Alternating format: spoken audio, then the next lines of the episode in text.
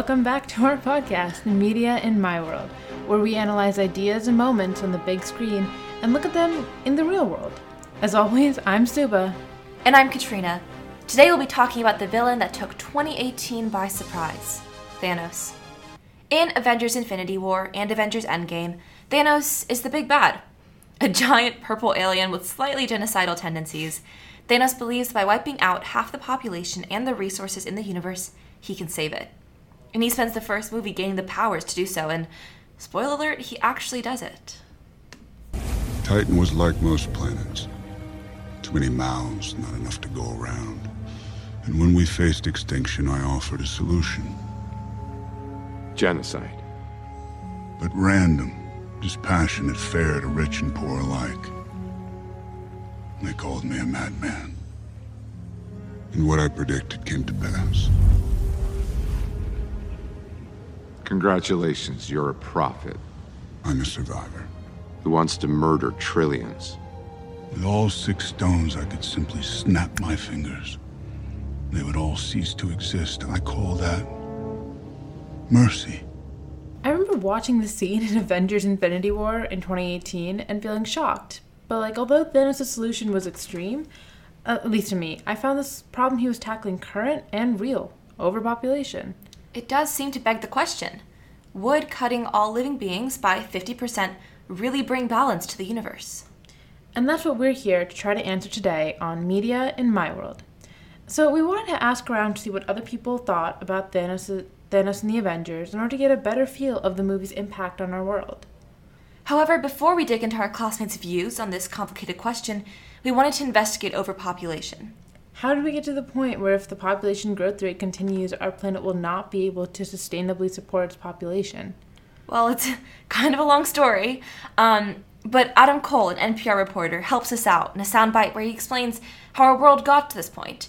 Um, also, just for reference, he's using the illustration of water droplets flowing into and out of a glass to represent deaths and births. So if you hear that in the background, that's why.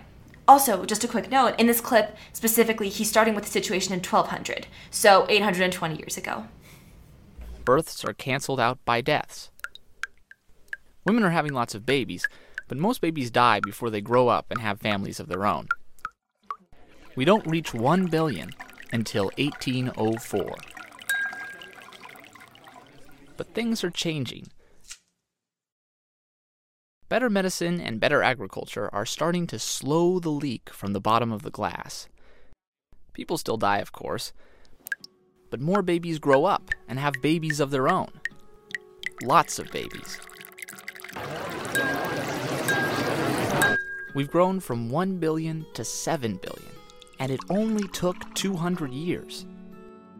Industrialization, healthcare, agricultural productivity, all of these are accountable for the spike in global population. In addition to these, society and the role of women have had a huge impact on population. Let's flip through our history books, if you'll indulge me for a second. In the United States, before it became an industrialized society, in, in these times, it was normal to have many children. The kids helped with farming and running the household. Well, you know, a slightly darker element of this huge amount of childbearing, though, was that unfortunately, with the medicine at that time, not many kids actually survived.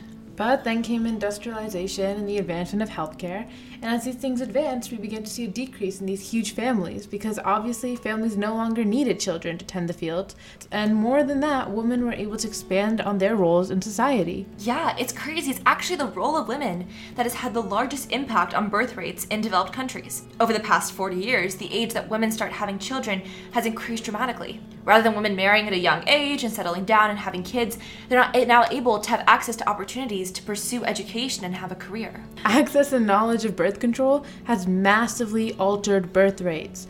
At least in the United States, a country that has demographics of a post industrial society with low birth rates and low death rates, the innovation and the invention of birth control has changed so much.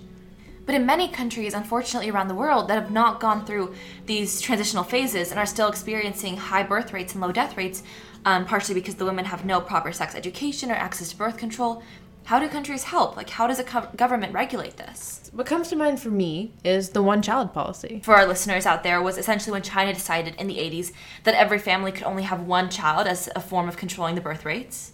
families would have more than one kid and then they would just like because most families wanted a boy because boy signals like prosperity and growth and mm-hmm. climbing the social ladder so if they had a kid the kid was a girl they would like dump the girl in an orphanage and try again That's ins- so I never like, knew that. it worked but it didn't work It didn't work. it didn't work another infamous form of population control is the forced sterilizations of the 1940s In North Carolina, there existed the Eugenics Board of North Carolina, where five people determined that 7,600 women were detrimental to the human race.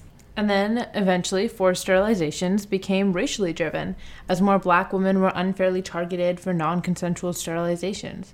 And although most of us view forced sterilizations as something in the past, they are still a problem today. Forced sterilization still happens in numerous populations and countries by those with power to control the reproduction of people whose traits they find undesirable. In India, for example, between 2013 and 2014, 4 million people were sterilized, and only around 100,000 of these sterilized people were men, and you had people dying or having all these awful complications for procedures they never even agreed to. Oh my gosh. Yeah. Well, on the flip side of these two examples, um, one kind of different approach would be one that we see in like in South American countries, so Venezuela, for example, but also even in India, it's been used, where basically they use popular culture to helping influence the traditions and cultures of having children. So, for example, they use telenovelas and soap operas, and this demonstrates like a very traditional um, family that has four people in it. You know, two two parents, two kids, and this is like what they see their favorite actors do and what they see their favorite actors living. And so that definitely kind of influences like culture, and over time, it becomes rather common to have only two children. So obviously, that's not really government controlled and government regulated, but it seems to be a more effective and b just like kinder, like a kinder method of controlling birth rates. All right, so as you guys may know, we have 7 billion people on this planet. Yeah. And if you take away 3.5 billion of them, people have differing views on what might happen to our world and what might happen to our future. So now that we've covered a little bit about the history and different plans to address overpopulation, Sub and I really wanted to turn to our classmates to ask them what they thought about Thanos' idea. So, taking all moral implication out of it, do you think taking away half of the world population would like save the Earth? Yes, I do think it would save the planet because overpopulation has many symptoms that are affecting our ecology on a world scale. I agree. I also think cutting the population in half. Uh, mostly overpopulation, I think, as well. I mean, pollution wise, yeah, I think it would definitely help. Because, like, we saw what happened with COVID when people were just, like, stuck in their houses. And you saw a dramatic dip in, in resource use, um, but you also saw a dramatic decrease in GDP and economic activity. And so it comes at a very real cost for lots of people, even those who are not being um, erased from the planet. No, I don't think it's gonna help. Well, it's not an issue of how much like resources are being drained. It's a matter of there's specific countries that are using a lot more, like a disproportionate amount of resources. certain groups contribute to emissions disproportionately. It wouldn't necessarily make a huge difference. that even if we took away half of the world's population, you're still going to have people that are using disproportionately from other people. unless it was certain people that you are removing in this half. Many of our classmates said the reason having the population half will be beneficial was because it would allow for less resource consumption and help the planet by matching the population to its carrying capacity. In an ideal world, every individual would have equal access to even the most basic requirements such as food, water, and shelter. However, unfortunately, 8.9% of the world's population, around 690 million people, go to bed hungry every night. 884 million people do not have safe water to drink. A large portion of this resource inequality is driven by a depletion of resources. For example, water, an incredibly precious commodity, and more specifically, groundwater, is a non renewable resource. The largest aquifer, the Ogallala Aquifer, which runs under the Great Plains, takes 6,000 years to naturally replenish. However, it's set to be depleted between 2028 and 2100. So, like, as early as seven years. Yeah, super soon. And it supplies water for 20% of total annual US agricultural harvest.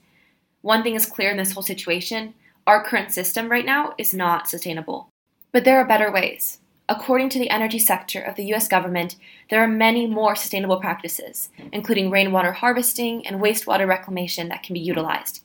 In addition, using plants that require less water would be a great alternative. In addition to resource depletion, the lack of an adequate food system and consumer culture also play key roles in the lack of access to resources.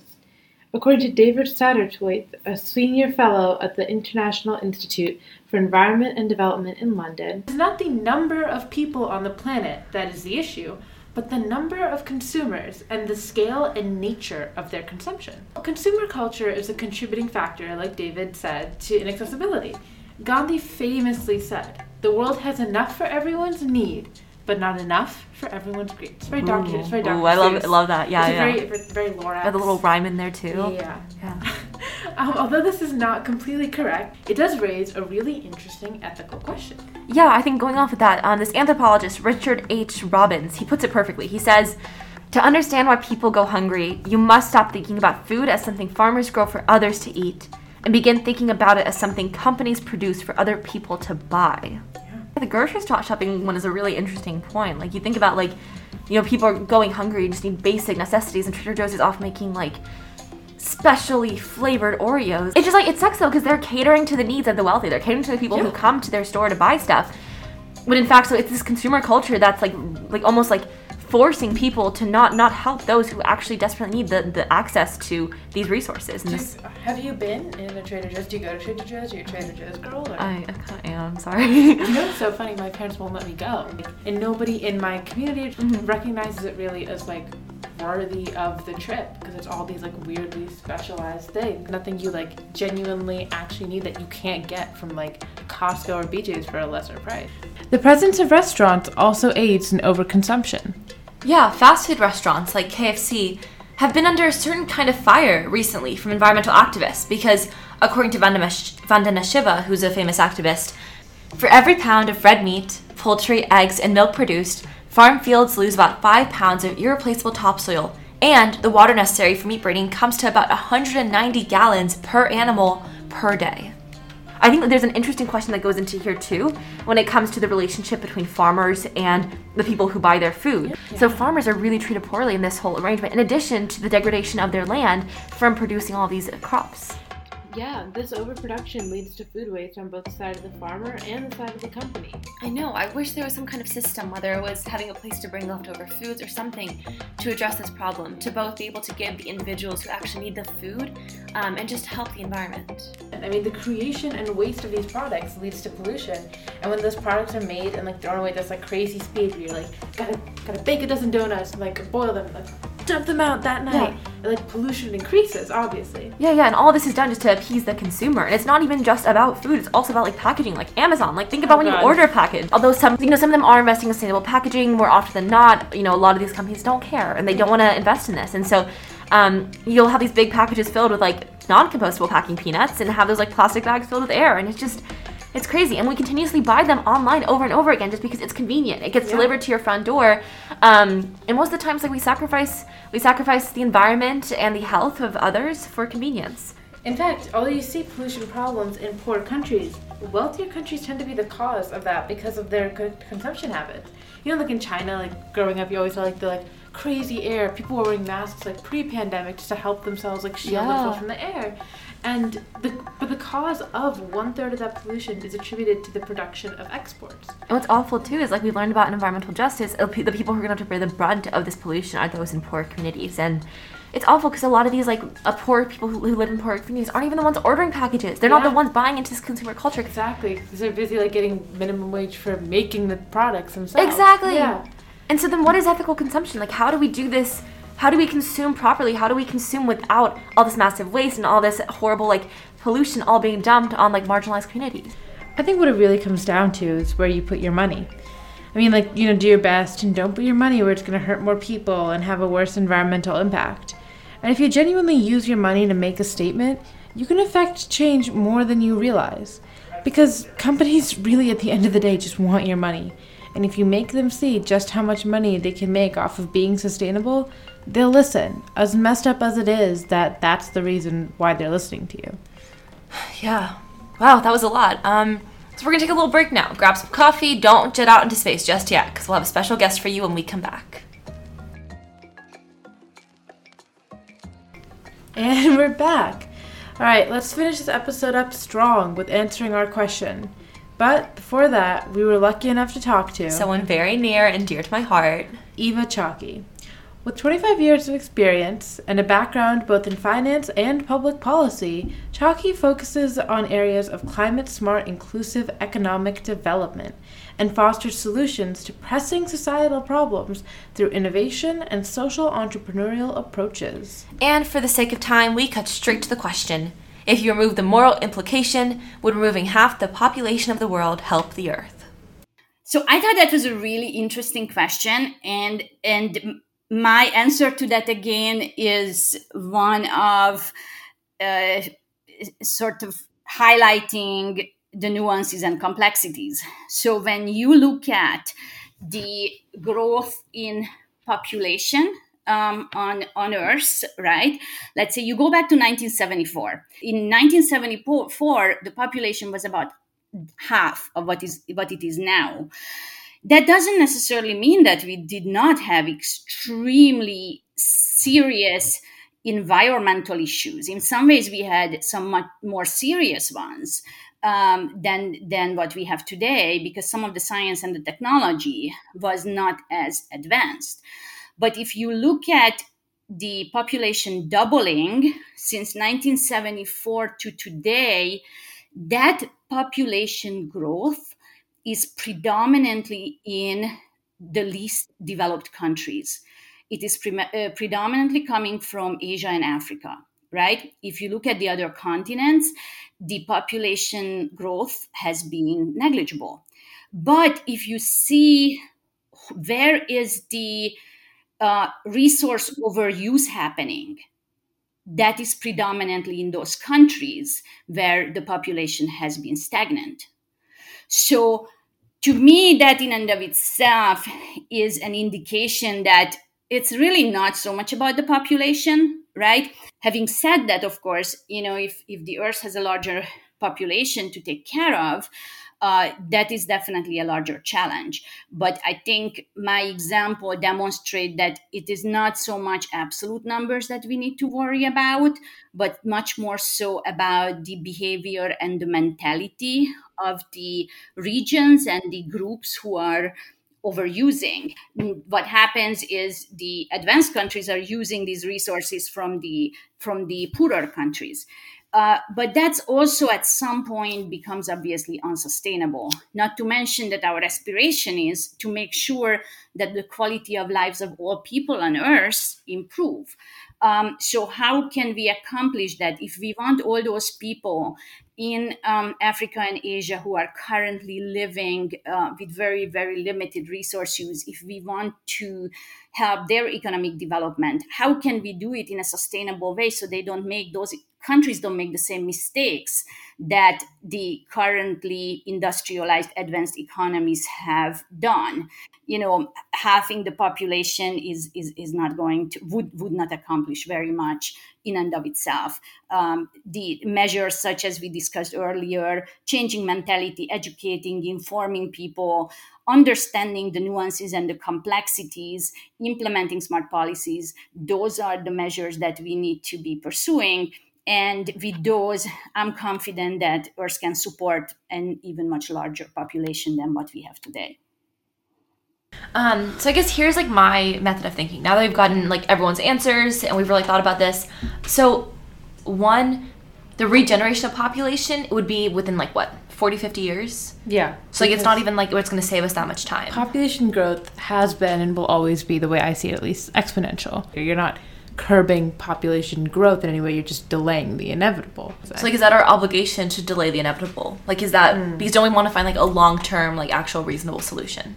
For me, I'm hesitant to say yes because I tend to like genuinely think about the emotional and like all the implications. Yeah. And no, I totally agree. And I think obviously when we asked people this question we did say take away the moral implications right. but i think it's impossible to ignore the moral implications which right. is like we'd be leaving, losing half our population we are humans like we have a community and i think there's also like these other alternatives so i'm just wondering like is that is that as good as the taking away 50% of our population I genuinely think it could be. I think yeah. if we implemented these, the problem is people lose faith because we don't implement these solutions and other solutions quickly enough and not on a wide scale But if everybody in the class, if everybody in the world bought into this idea and like consumed a, consumed a little bit less or made a few cuts or put their money where it mattered more. I'm not saying everybody can, but if all of us who could control it, you know, did did support only certain businesses and put our money where it mattered, I think we could. So then that begs the question. So if we could control the 50%, like what if, what if we removed all the people who aren't doing the right thing? like what Oh, that's interesting. if you could have a choice like if you remove like the big corporations who are polluting like if you if you remove these people would that solve world peace like would that create like world harmony as well um I mean, what do you think? Do you think we could? i don't know i don't think so i think like in a society like there's always going to be people who who think that there's extra space for them who don't think that they should contribute as much and so if you get rid of the worst then the second worst are going to become the worst you know like there's Yeah. it's we're never going to as much as we want to create this perfect world where the big corporations are the ones who disintegrate into dust and now we're left with no pollution someone else is going to rise up and take the p- place of that new corporation you know Because they're like, oh shit, all this money. So like, even if you don't have like the big bad, you're gonna get a slightly lesser bad who sneaks in. Mhm. There will always be bad people. But also, that also begs the question: How do you know who's genuinely the bad people? Yeah. So maybe maybe our answer should be that we shouldn't try to eliminate them. We should change. We should ch- change the system. Yeah. Which again, psh, super broad answer. Like I, we're two high schoolers. Like we Yeah, can't. We're two high schoolers, and we're like, oh, down with capitalism. Obviously, we can't switch. We can't change the system that's hundreds of years old. We can do little things to implement it. So whether that's making a stronger food system, whether that's um, holding companies and corporations liable. So there's things that we can do that I think are going to be better than just eliminating fifty percent. I think there's a better way to go about fixing these issues, um, and that goes along with kind of fixing the system. all right. So, if you're listening, you've made it to the end of the podcast. Woohoo! Sorry, that was kind of long. or you skipped to the end because you realized at a certain point it was getting a little too long. Yeah. which is totally understandable. If you did skip, our answer to the big question is No. Yeah. Um, surprise, surprise. So sorry, Thanos, you lose one more. Um, yeah, but I guess that's it. Thank you so much for listening. yeah. And so this has been Media in My World, and thank you so much for tuning in, and we will see you